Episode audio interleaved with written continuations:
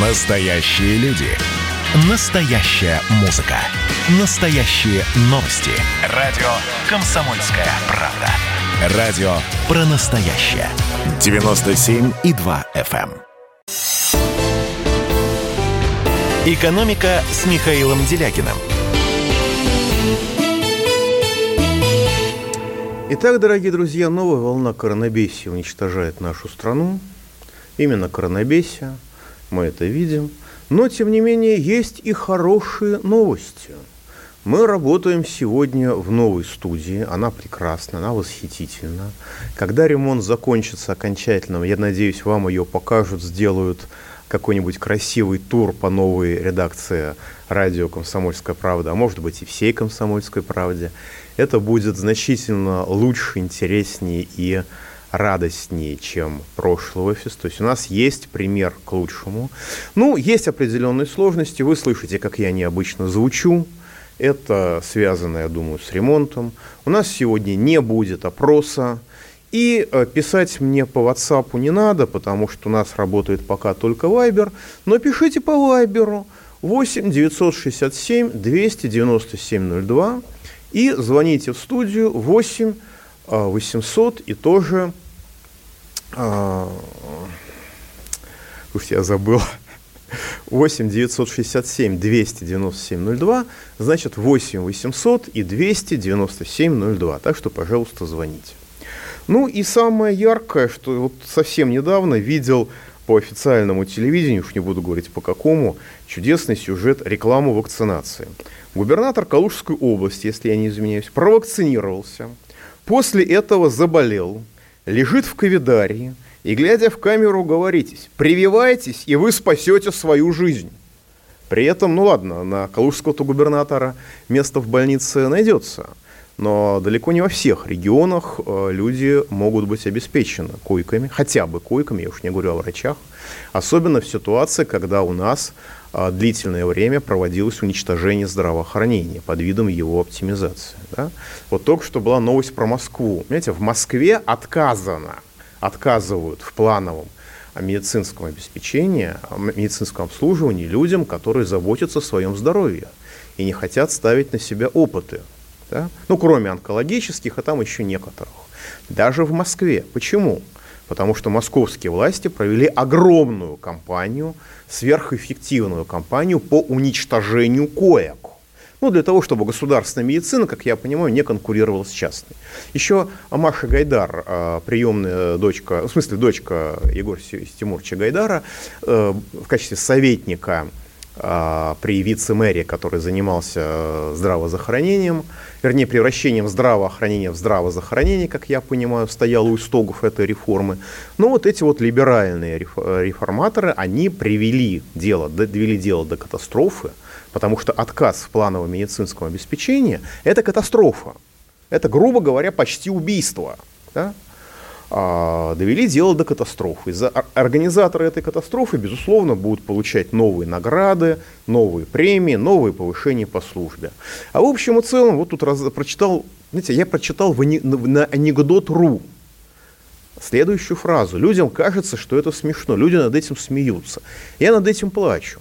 Цитирую дословно. «Хочешь узнать рейтинг доверия к властям? Не нужны социологи. Просто посмотри на процент вакцинированных. И ведь это правда. Ведь у нас настолько одичалые чиновники, что они даже подставили президента Путина. Помните количество вакцинированных, которые он назвал в, так сказать, в своем послании Федеральному собранию? Я надеюсь, что уже выморали это место из всех официальных стенограмм, а может и не выморали ему просто сложили количество людей, которые получили первую прививку, и количество людей, которые получили вторую прививку. И он это назвал как общее количество вакцинированных. У меня один вопрос. А кто за это бесчинство и за дискредитацию президента Российской Федерации, а значит и российской государственности в целом, уволен? Кто за это наказан и как? Ну, скорее всего, за это люди получили повышение, награды и официальные благодарности от президента. Я напоминаю, что э, эпидеми... эпидемиологический порог по-прежнему не превышен ни в одной стране мира, за исключением Сан-Марино. Поэтому нет ни пандемии, ни даже эпидемии. Если говорить об эпидемии, то эпидемия не коронавируса, а именно коронабесия. И то, что уничтоженное либеральными реформаторами российское здравоохранение, ну почти уничтожено, а оказалось парализовано сравнительно небольшим приростом заболевших, потому что, извините, 9 тысяч человек в день на всю страну, я просто напоминаю, что когда вообще была эпидемия гонконгского гриппа, в Москве в один день обратились в поликлинике более 100 тысяч человек. В один день. И в одной Москве, которая была тогда, дай бог, если половина нынешней, а то и треть нынешней. И советское здравоохранение, вообще-то говоря, ну, немножко напряглось, но не более того. Никто локдауна не объявлял. Э, коронавирус действительно тяжелее гонконгского гриппа, хотя смертность в нем суще... от него так сказать, существенно ниже, так сказать, на порядок, я бы сказал. Но, тем не менее, э, мы видим результаты в чистом виде государственной политики. Это не стихийное бедствие, это не пришел страшный вирус. Это одичалые разрушили систему здравоохранения, и теперь вы подыхаете под ее обломками. Ну, по-другому мне сложно объяснять э, поведение официальных лиц и официальную пропаганду. Вот э, столичные власти только что одобрили предложение бизнес-сообщества об отстранении от работы без каких бы то ни было выплат сотрудников предприятий, которые отказались от вакцинации. Значит, я напоминаю, что вакцины испытания полноценные не прошли. Трех лет не прошло. Никто не знает, последствий. Более того, никто, как я подозреваю, даже не знает, как проводить а, испытания этих вакцин, потому что, скажем, многие вакцины – это изменения а, в нас с вами а, на генетическом уровне. А, можете посмотреть сами интервью академика Гинзбурга Грефу, чуть не сказал Дани Милохину, но Грефу, где он рассказывал ему, что в организм вводится ген – западные люди, западные специалисты ген этот упакуют в РНК молекулу, наши в ДНК молекулу. То есть это генетическая инженерия. Люди, которые боятся есть генно-модифицированную еду, простите, но после приема вакцины мы сами становимся генно-модифицированными организмами. С какой стати бояться там генно-модифицированной картошки, грубо говоря, когда вы сами становитесь генно-модифицированными организмами. Как проверять последствия этого, просто никто не знает, никто клинических протоколов этого полноценных не имеет. То есть это эксперимент на людях, который, э, вообще-то говоря, может, человек имеет право делать, а, давая на это сознательно информированное согласие. Но принуждать к этому под угрозой лишения средств к существованию, на мой взгляд, производит на меня лично впечатление, производит впечатление ну, какого-то людоедства, какого-то преступления. Причем это делают не московские власти, а московские власти ставят а, предпринимателей в такое положение, что это типа их инициатива. Понимаете, главный санитарный врач Москвы обязал провести вакцинацию 60% работающих горожан а, в сферах а, торговли, услуг, общественного питания, ЖКХ, транспорта, образования, здравоохранения, ну и в целых массовых услуг. То есть крайними сделаны э, предприниматели. Простите, а за осложнения, если они будут, тоже работодатель будет платить? Или никто не будет платить? Мы же не знаем, каковы отдаленные последствия этого. В принципе, не знаем. Штраф для, за невыполнение требований о вакцинации сотрудников для индивидуальных предпринимателей до 50 тысяч рублей, для организации до 300 тысяч – Повторное нарушение может повлечь санкции в размере до миллиона рублей или приостановку работы почти на три месяца. То есть это убийство бизнеса. Я, конечно, понимаю, логика, на мой взгляд, такая, что если мы строим действительно блатной феодализм, то при блатном феодализме самый революционный класс – это мелкая и средняя буржуазия. Значит, исходя из логики, нужно ее истребить. Значит, нужно ее сделать с врагом народа, нужно ее столкнуть с людьми, вот это и происходит. И тут меня спрашивает, кстати, из WhatsApp, Нижегородская область 0211, значит, WhatsApp все-таки работает. Почему анализ на антитела платный? Отвечаю, потому что это бизнес. Это же бизнес. А у нас в Москве перчаточный режим невиданный в мире. Почему? Чтобы заставить людей покупать перчатки.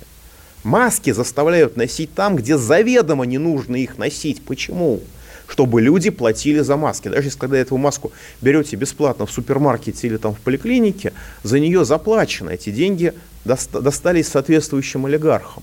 То же самое с вакцинацией. Почему вакцинация носит такой, с моей точки зрения, безумный характер? Да, писатель, причем люди реально, на мой взгляд, сходят с ума. Писатель Лукьяненко в своем фейсбуке пишет, прекрасный писатель, «Ночной дозор», «Дневной дозор», «Сумеречный дозор». Я с уважением его читал. Сейчас мне пришлось его забанить, потому что он пишет, что он мечтает о том, чтобы штурмовики по ночам выламывали двери в квартиры и насильно вакцинировали людей. Вот э, э на этом фоне там один наш гей, э, ВИЧ-инфицированный гей-пропагандист, который, так сказать, э, призывает к расстреливать людей, которые заботятся о своем здоровье, они уже, в общем-то, выглядят вполне логично. И, кстати, еще один анекдот. Роскомнадзор предложил легализовать просмотр порно для прошедших вакцинацию от коронавируса. На самом деле, это не анекдот, не совсем анекдот.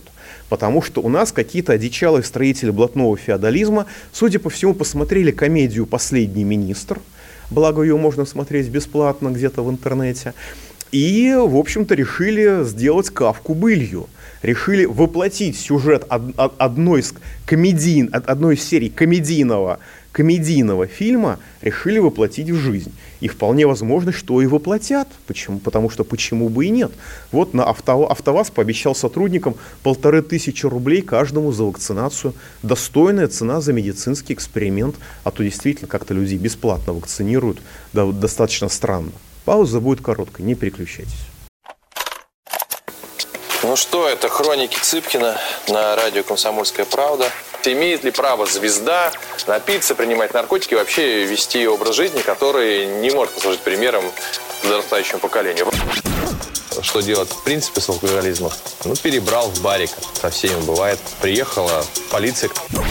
Забраться на постамент, тереть э, каменный э, член и думать, что произойдет с тобой чудо. Звонит бабушка.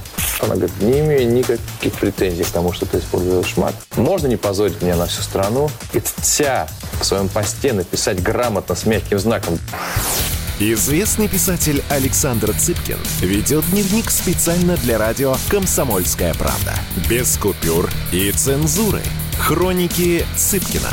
Слушайте по пятницам в 10 вечера по Москве. Я, правда, к сожалению, сразу сяду. «Экономика» с Михаилом Делякиным.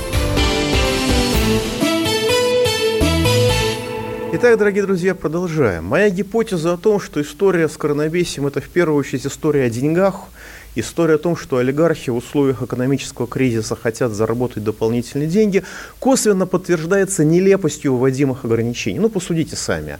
Людям нельзя сидеть на скамейках, людям нельзя гулять в парках, нельзя играть на детских площадках, нельзя заниматься спортом, но при этом можно болеть за наших футболистов в фан-зонах. В фан-зонах э, коронавирус не распространяется, это же очевидно. Да? А, отменяют массовые мероприятия, но при этом съезд Единой России пройдет, а, пусть даже и без представителей регионов. Потому что это, ну, как бы правильное массовое мероприятие, там можно коронавируса не бояться и так далее. Вот э, портал SuperJob провел опрос. 17% участников одобряют идею введения ковид-паспортов для людей с антителами к коронавирусу или для сделавших прививку. Ну, при том, что антитела падают, да, но все, не, не все знают, что антитела падают, так что даже мэру Москвы Собянину пришлось сделать прививку второй раз. 65% против подобной инициативы. Чаще остальных поддерживают введение подобного документа респонденты старше 45 лет, и это логично, потому что это люди более восприимчивы к государственной пропаганде. Среди жителей городов-миллионников чаще остальных поддерживают идею ввода ковид-паспортов а, в Омске и Челябинске по 23%. А в Казани в Красноярске 21,19%, в Екатеринбурге и Самаре по 18%, в Новосибирске, Перми и Уфе по 16%, а в Краснодаре 15%, в Воронеже и Нижнем Новгороде по 14%. Больше всего противников э, ковид-паспортов э, среди тех, где хорошая э, медицина. Это москвичи 68% и Санкт-Петербург 63%. А по сравнению с аналогичным опросом, число россиян, поддерживающих ковид-паспорта, растет, но очень медленно. В январе сторонников этого, так сказать, апартеида было 12%, сейчас 17%, но все-таки в полтора раза почти выросло за полгода, так что я думаю, что уже можно вводить. Мы же проводим регулярно опросы, и мы видим, что государственную поддержку, государственную политику поддерживают менее 10%, ну, по любой практически значимой для общества позиции. А здесь все-таки уже 17% есть, так что можно вводить. А, ну и э, просто для того, чтобы понимать, чтобы мы с вами э, понимали реальное состояние российского оптимизированного здравоохранения. А, Забайкальский край. А, район, центральная районная больница Улетовского района. Пациенты Улетовской больницы замерзали в своих палатах из-за завершения отопительного сезона. Это сообщил пресс, сообщила пресс-служба Краевого Минздрава. То есть, понимаете, люди, э, замерз... люди мерзли, ну, потому что отопительный сезон закончился. Да? Образовавшуюся на окнах плесень уберут во время косметического ремонта. Господа, чтобы плесень убрали, нужно обеззараживание проводить. Это же серьезная вещь. Э, жительница Забайкальского края сообщила корреспонденту Читару о холоде, сырости и плесени на окнах в Улетовской центральной районной больнице. В больнице вообще не было обогревателей и вообще не было дополнительных одеял.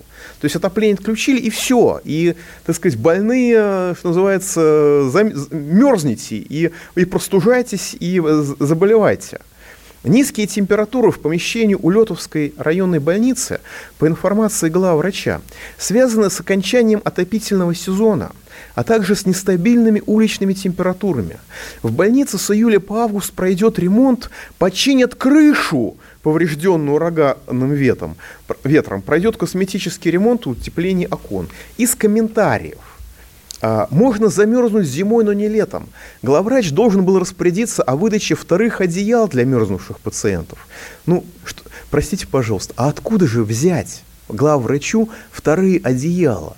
Он также не может найти второе одеяло, как он не может найти вторые койки. Прошла же оптимизация. Это уже не здравоохранение, это уже ближе к здравозахоронению. Uh, у нас никто ни к чему не готов. Даже если в июне будет минус 40, высокооплачиваемые начальнички разведут руками и скажут, что отопительный сезон закончился. Это комментарий такой. Поэтому замерзайте. Система существует для зарабатывания на людях, а не для удобства и блага людей. Вот это вот фундаментальная формулировка принципиально. Вот здесь люди пишут, я работаю в коммерческом банке, нас заставляют делать прививки. Москва и Московская область. А действительно, я согласен, 60-48 из Свердловской области, последствия коронавируса ужасные. А я могу бесконечно долго на это говорить, но это уже будет медицинская информация. Но а, как бы, есть лекарства, которые работают против РНК-вирусов, против всех в том числе, вероятно, и, против коронавируса. Многие говорят, врачи говорят, что против него тоже работают. Но они не включены в стандарты Минздрава, и врач не имеет права под угрозу уголовного преследования их прописывать. А стандарты Минздрава таковы, что врач, даже если он понимает, что он убивает пациента, он обязан его убивать. Он обязан его убивать. А последствия, я повторюсь, что вакцина не хороша и не плоха. И я не призываю вакцинироваться или не вакцинироваться. Я просто фиксирую, что мы не знаем последствий вакцин. Последствия коронавируса ужасные, мы в принципе понимаем. Последствий вакцины еще нет. Да? И вот тут меня спрашивают, почему э, вакцинированные так боятся невакцинированных? А это реально, 0,544 это реальный факт, я с этим уже много раз сталкивался. И не только в виде агрессии, но и в виде страха. Причина очень проста. Это нечто напоминает мне людей, которые мигрировали из страны, и им нужно подсознательно убедить самих себя, что чудовищные проблемы, с которыми они столкнулись, другая культурная среда, другая языковая среда, что это не даром. И поэтому они инстинктивно льют грязь на страну, из которой они эмигрировали, чтобы оправдаться перед самими себя. Когда человек вакцинировался, ну, в ряде случаев люди понимают, что они поставили над собой эксперимент. И этим людям подсознательно очень страшно. Я много раз ставил на себе разного рода опыты, я понимаю, что такое такой страх, я понимаю этот страх. Это действительно ужасно. И для того, чтобы освободиться от этого страха, нужно осуществить агрессию в отношении остальных. Это простая психологическая закономерность. Итак, я напоминаю, что у нас 8 967 297 02 это WhatsApp и Viber. И э, пишем смс -ки. Э, все это принимается. Э, смотрите на YouTube. Звоните 8 800 297 02. Ну и вот пишет 6042, зато в Нижнем Тагиле при температуре на улицах 25 градусов в апреле, в мае мощно грели батареи. Не, не у всех они отключаются. Ну это да, это стандартная вещь. Нужно освоить деньги, нужно освоить бюджет, нужно потратить деньги. Значит, задыхайтесь от жары. Я тоже позавчера в Москве видел ситуацию, когда на узком переулке чуть-чуть не столкнулись четыре поливалки. Понимаете, четыре поливалки в узком второстепенном переулке, потому что нужно списать деньги, так сказать, нужно э, отчитаться о проделанных работах, нужно сжечь бензин и слить воду. Итак, дорогие друзья, одичалые строители блатного феодализма посмотрели фильм «Последний министр». И э, главный радиочастотный центр, подведомственный Роскомнадзор, высказал гениальную идею, цитирую дословно. Порнография может разделиться на две категории – незапрещенная законом и незаконная. Чтобы получить доступ к разрешенной порнографии, потребуется авторизация через портал госуслуг. Авторы инициативы объяснили, что незаконный контент – это детское порно и явно оскорбительно, например, изнасилование. Под незапрещенную законом порнографию должна попасть изображение или очень конкретное описание, извините, половых органов и сцен секса. Фильтровать порнографию главный радиочастотный центр Роскомнадзора предлагает с помощью оборудования на сетях операторов. Ну, задумка богатая. Представьте себе, заходит совершеннолетний на сайт госуслуг, а там ему кнопка меню «Порно». Нормальное порно, а не как все остальное вокруг тебя. Но на самом деле, почему бы и нет? Из комментариев, правда, люди не оценили эту идею. Что-то бедноватая какая-то идея, монетизации не видно. Лучше так. Государственный комитет РФ про порнографии при каком-нибудь министерстве. Офис на Ордынке, 4 новых Мерседеса и одна аудио премиум класса. 500 сотрудников. Портал, на котором обязательно зарегистрироваться всех пользователей интернета в российском сегменте. На портале предоставляет доступ к ресурсам с соответствующим контентом после уплаты пошлины. Без регистрации на портале доступ в интернет не предоставлять вообще не предоставлять. Причем пустые аккаунты, на которые не оформлено ни одного доступа и не оплачено ни одной пошлины, приравнять к отсутствию регистрации на портале. Принять в порядке законодательной инициативы федеральные законы о порнографии о порядке самоудовлетворения. Утвердить перечень и порядок использования вспомогательного оборудования, технических средств и расходных материалов. Ввести лицензирование и обязательно квотирование, только надо придумать чего. Следующее предложение. Министерство культуры должно заниматься съемками порнографии, разработкой сценариев, интерьерами для веб-трансляций. Нужно в вузах ввести специальные факультеты по порнографии. А нужно ввести дополнительный налог Михалкова на поддержку отечественной порнографии. Создать молодежное крыло «Единой России» в Госдуме. Имени называется, судя по всему, какая-то порноактриса. Э, легко можно догнать до нескольких миллионов высокотехнологических рабочих мест. Кино от Рогозина в космосе снять. Человек пишет, дожили реальные новости круче новостей из панорамы. Я тоже не верил, что это реальная новость, но это реальная новость. Решение принимать будет специальная комиссия, разумеется, с учетом всех мнений, всех категорий конфессий, как при вакцинации. Ну и в нашей порнографии должна быть особая духовность, патриотически воспитательная составляющая, а также прославление России и презрение к ничтожным геополитическим потугам Запада. Поэтому сюжет каждой порнографической сцены должен быть проработан и утвержден официальными органами. Пауза будет короткой, не переключайтесь. Давайте не будем растекаться мыслью. Единственный человек, который может зажигательно рассказывать про банковский сектор и потребительскую корзину – рок-звезда от мира экономики Никита Кричевский. Ну, мы, конечно, все понимаем, у нас рекордный урожай, у нас же миллиард есть, мы этим гордимся. А хлеб закупали за границей. В 2003 году Борис Абрамович предлагал мне стать папой римским. Я отказался. Он разбирается в мировых трендах, строит прогнозы и знает, что надо делать. У меня есть встречное предложение. Если вы нам намекаете, мол, вы там смотрите, да, так вы национализируете эти холдинги. Какие проблемы? По средам в 17.00 по Москве. «Экономика» с Никитой Кричевским. На радио «Комсомольская правда». Я буду резок, я буду краток, я буду четок. «Экономика» с Михаилом Делякиным. Итак, дорогие друзья, продолжаем. Очень больная те- тема про вакцинацию оказалась, очень много ваших комментариев. Я просто напоминаю, что по официальным заявлениям вакцинированные люди могут быть переносчиками коронавирусной инфекции. Поэтому разговоры о том, что вот этот ресторан ковид-фри, потому что там привит весь персонал, это разговор в пользу, в общем-то, бедных.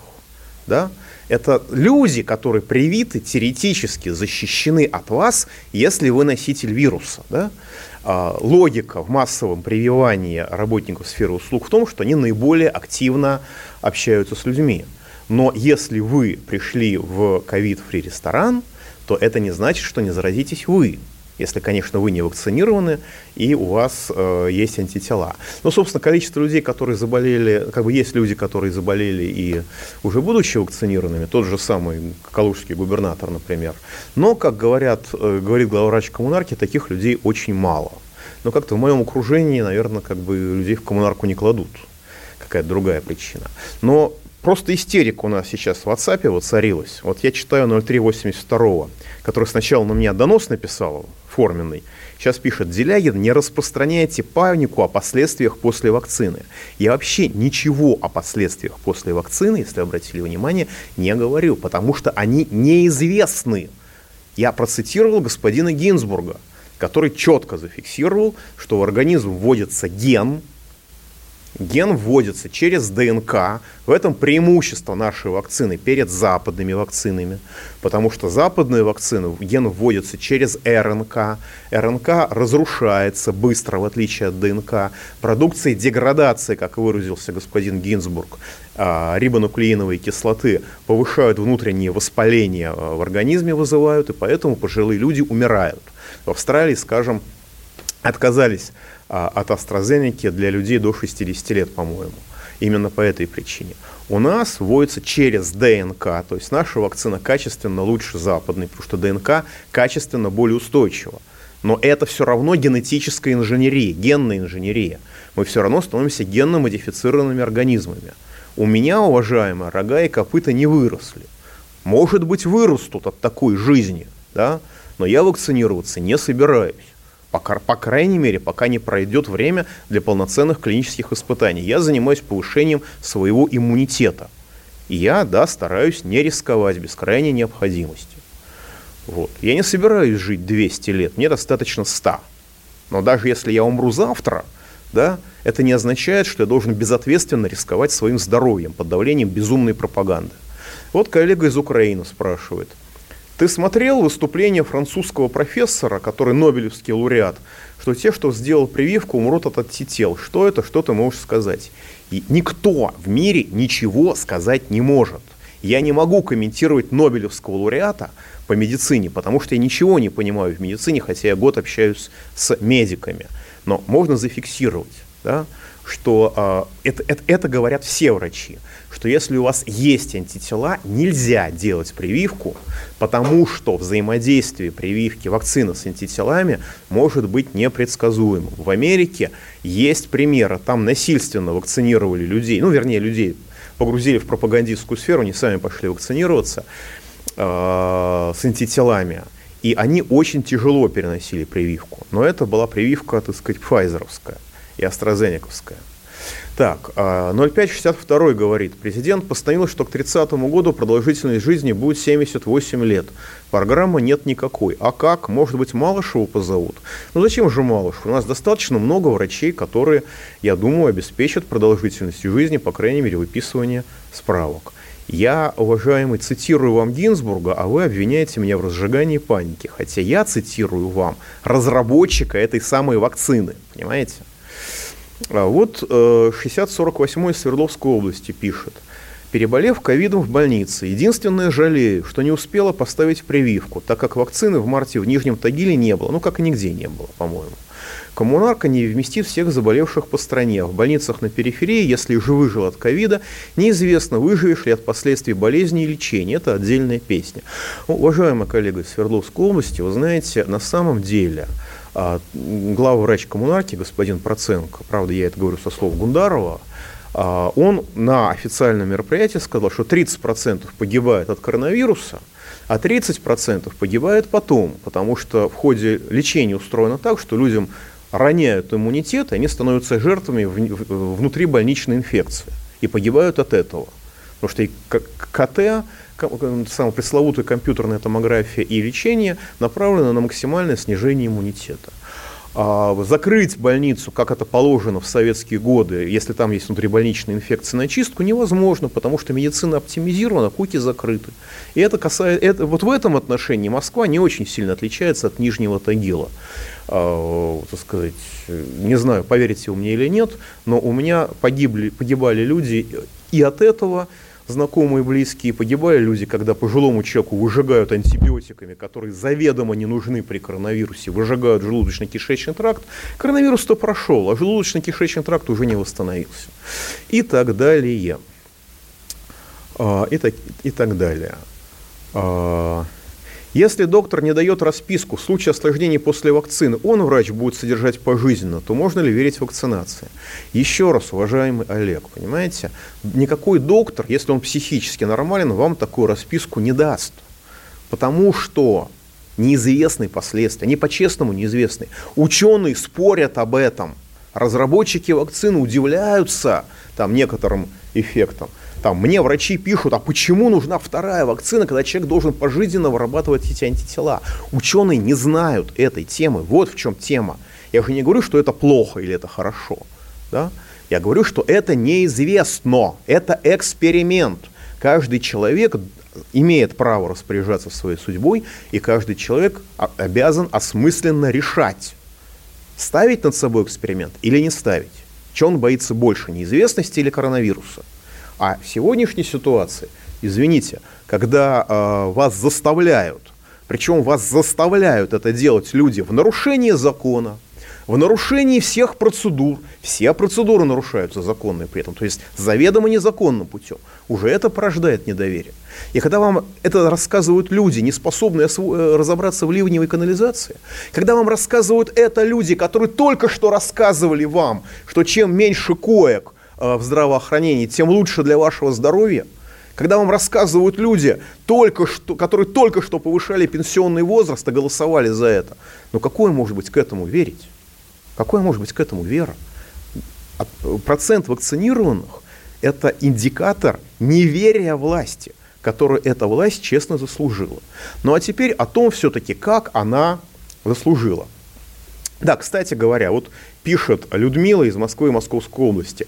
Не надо сказок, что вирус мутирует у непривитых. Болеют повторно, переносят мутацию и привитые. Узко изучена тема. Вот и все. Ну, тут некоторые глупости про другие вакцины, потому что на самом деле российские вакцины действительно самые хорошие. Вот это вот отличие ДНК и РНК носит качественный характер. Мне это объясняло много разных врачей, в том числе не любящих друг друга. Но проблема в том, что у нас врач не может говорить правду, потому что его тогда уволят. Не так жестоко, как это происходит в Америке или в Европе, да? но он не может, не имеет возможности это делать. Ну а теперь одна из причин потому, того, почему люди власти не верят, даже когда власть вроде бы пытается стараться. Минфин отчитался об исполнении федерального бюджета за пять месяцев этого года. Вы знаете, под общий писк и разговор о том, что у нас нет денег, в мае месяце исполнение бюджета было просто великолепным. Действительно, бюджет был дефицитным, но дефицит составил менее 18 а, миллиардов рублей. Жалкая, крошечная сумма. Дефицит был крошечным и незаметным. По итогам первых пяти месяцев профицит федерального бюджета превысил 312 миллиардов рублей. Просто представьте себе, сколько больниц можно было на эти деньги построить. Только за дефицит, за, за, за профицит пяти месяцев. Сколько врачей можно было подготовить. Сколько можно было выплатить нормальных человеческих зарплат, чтобы студенты-врачи работали по профессии, а не уходили черти куда. При этом у нас еще и продолжался бурный рост неиспользуемых остатков средств на счетах федерального бюджета. Неиспользуемые остатки средств на счетах федерального бюджета у нас в мае месяце увеличились на 231 миллиард рублей. А всего за 5 месяцев неиспользуемые остатки средств на счетах федерального бюджета увеличились более чем на полтора триллиона рублей. И составили свыше 15 триллионов рублей.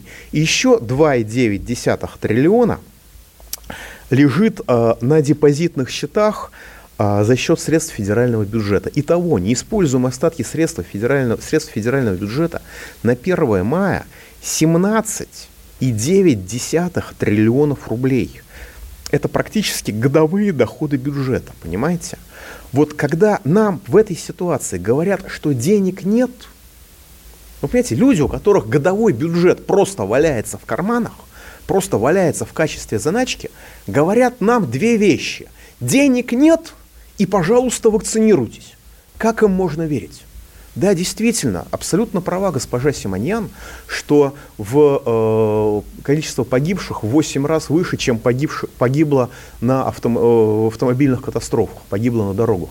Но люди-то погибают от коронабесия, Люди погибают от оптимизации здравоохранения, и только в третью очередь они погибают от самого коронавируса. Как это не чудовищно говорить?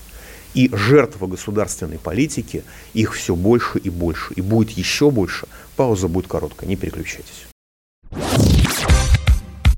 Музыка для мужика не тяжела, не легка Для мужика музыка, словно глоток воздуха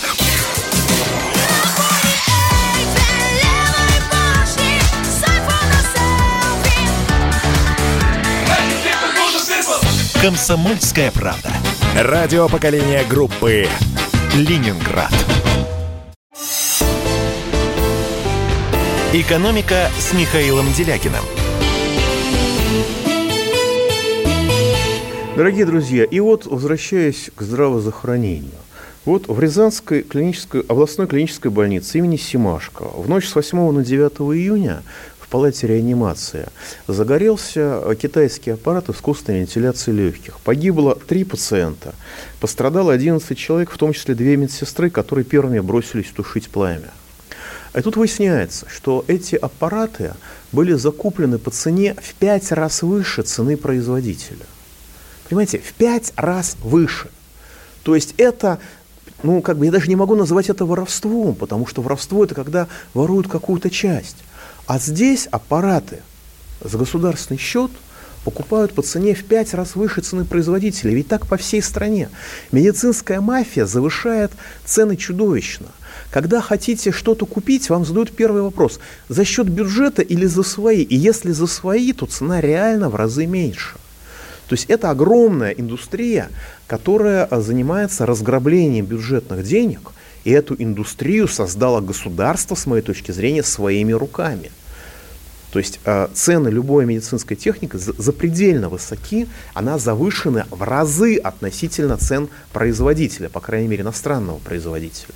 Но когда об этом говоришь, когда об этом задаешь вопросы, начинается истерика. Вы что хотите, как в 1937 году? Вы знаете, сейчас уже не удастся в следующий раз, в следующую пятницу. Давайте проведем опрос. А хотим ли мы, как в 1937 году, чтобы воров и преступников расстреливали? Потому что никакого другого языка эти одичалые просто не поймут. Просто не поймут. А, и замечательная новость. Полицейский в Комсомольске-на-Амуре провел спиритический сеанс, чтобы допросить свидетеля. После неудачного контакта с душой умершего свидетеля его уволили. Ну, полицейский в 2019 году занимался жалобой дачника на местного председателя садового товарищества, которого подозревали в финансовых махинациях, ну, бытовуху. Посчитал, что состава преступления нет, отказал в возбуждении уголовного дела. Но прокуратура потребовала допросить прошлого председателя этого садового товарищества, который умер еще в 2018 году. Причем прокуратура настаивала на допросе умершего, несмотря на направленные ей документы о его смерти. Похоже, надо было просто фальси... требовалось просто фальсифицировать дело. Но полицейский заниматься фальсификациями не захотел и был вынужден искать правду в потустороннем мире. В исполнении неоднократных требований заместителя прокурора города Комсомольска-на-Амуре в вопросе свидетеля был проведен спиритический сеанс. Привлечены эзотерики с целью вызова и проведения беседы с, думу, с душой умершего. Душа умершего на допрос так и не явилась. Были предложения об эксгумации тела, но специалисты сказали, что тело, причем мертвое, без души, никаких пояснений дать не сможет. На основании изложенного выполнить требования прокурора города в вопросе свидетеля не представилось, не представилось возможным, написал полицейский в официальном документе. А, таким образом, ну, попытка выполнить поручение заместителя городского прокурора показалась прокуратуре неуместной. Ведомство посчитало, что это издевательство. В августе 2020 года полицейский был уволен и пошел в суд. Виски, Виски честно указал, что привлечение к работе экстрасенсов перестало быть редкостью. То есть, понимаете, а, над полицейским издевалась прокуратура, требовала допросить умершего человека. И когда он выполнил ее безумное требование, его же за это и уволили. И вот, понимаете, вот я хочу защитить судебную систему. Суд согласился и восстановил полицейского на службе, обязав, так сказать, его работодателя, органы внутренних дел, выплатить ему средний заработок за вынужденное время нахождения. Вот. Это хорошая вещь, это, так сказать, позитивно про нашу судебную систему, где-то еще есть надежда, значит. Ну и в том, как у нас происходит цифровизация. Потому что ведь понятно, что это все в рамках единой концепции и вакци... вакцинирования, и коронабесия, и цифровизация. В Госдуме прошел а, круглый стол в начале июня еще про, а, так сказать, цифровизацию в школах, про то, чтобы а, детей сделать жертвами дистанционного образования. И а, эксперт общественного уполномоченного по защите семьи Анна Швабауэр а, говорила Максуту Шадаеву, министру цифровизации, что все, цитирую, все, что мы вводим в школу, должно быть обосновано. Ведь когда на наших детей одевают шлемы виртуальной реальности, которые не прописаны даже в санпинах, это вызывает вопросы. А на сегодня это научно не обосновано. Зафиксированы серьезные побочные эффекты у детей вплоть до судорог. А когда доля обуч... электронного обучения требуется в 70%, это замещение учителя, это плохо. Министр цифрового образования ей отвечает, это огромная индустрия, и я наоборот вижу в этом только плюсы. У нас много малокомплектных школ, не хватает учителей – Анна Швабауэр. Когда нет живых учителей, миллиарды надо вбухивать не в электронный контент, а именно в учителя. Дети имеют право на живое образование, даже в глубинке. Эти слова имеют основания, потому что цифровое образование, с учетом, как я понимаю, распилов, стоит намного дороже, чем живые учителя, потому что аппаратный комплект для каждой школы стоит бешеные сотни тысяч рублей. Другое дело, что это завышенные ценки. И тут министр цифровизации выдал откровение, которое заслуживает всяческой популяризации – а, хотя организаторы круглого стола попытались оперативно удалить запись, это осталось. Максут Шадаев на голубом глазу заявил, огромное количество сельских школ не обеспечено учителями, денег нет. Еще раз, чтобы привести учителей в сельские школы, дать им жилье и полный комплект учебных пособий, таких возможностей нет. Швабауэр говорит, но это же нарушение конституционного права на образование – Максут Шадаев, министр цифрового образования. Ну хорошо, но это, что я могу сказать? И на этих словах министр цифрового развития просто ушел, улыбаясь. То есть, по сути дела, глумясь над детьми, над их родителями. Максут Шадаев говорит, министр образования, денег нет на учителей в сельских школах, говорит человек правительства, у которого неиспользуемые остатки средств на счетах бюджета 17,9 триллионов рублей, почти годовой бюджет. Вот это ложь откровенная, наглая, в лицо, ложь с улыбочкой, ложь с глумлением. И после этого верить вакцинаторам, верить коронабесам. Из комментариев. Нахрена нам такие министры? Он же открытый враг. Видимо, думает отсидеться на островах, если что. Так хихикать во время выступления – это просто непрофессионально. Хамское поведение, не соответствующее уровню министра. А я думаю, вполне соответствующее уровню нынешних министров. Восхищаюсь экспертом. Такое самообладание. Лоснящийся, еле ворочающий языком, посмеивающийся министр просто не успевает за ходом ее мысли, и ему смешно. Вот карикатура. Такие люди, как эти эксперты, должны быть на их местах. Анну Швабауэр пытаются заткнуть, хотя она очень четко и грамотно все излагает. В отличие от министра, который не может ничего ответить, кроме «Оке», «Ну оке», «Я так считаю». Да мало ли что он считает. Родители считают по-другому. Хороши наши, наши министры. Гнать такое позорище в школу, на стадион. Сразу и видно, кто физкультуру прогуливал. Какие же проганые вражины засели в нашей стране. Ему весело, он веселиться пошел. Надеюсь, его оценят по заслугам. Погодите, его еще премьером назначат. Пауза будет короткой. Не переключайтесь до понедельника. Экономика.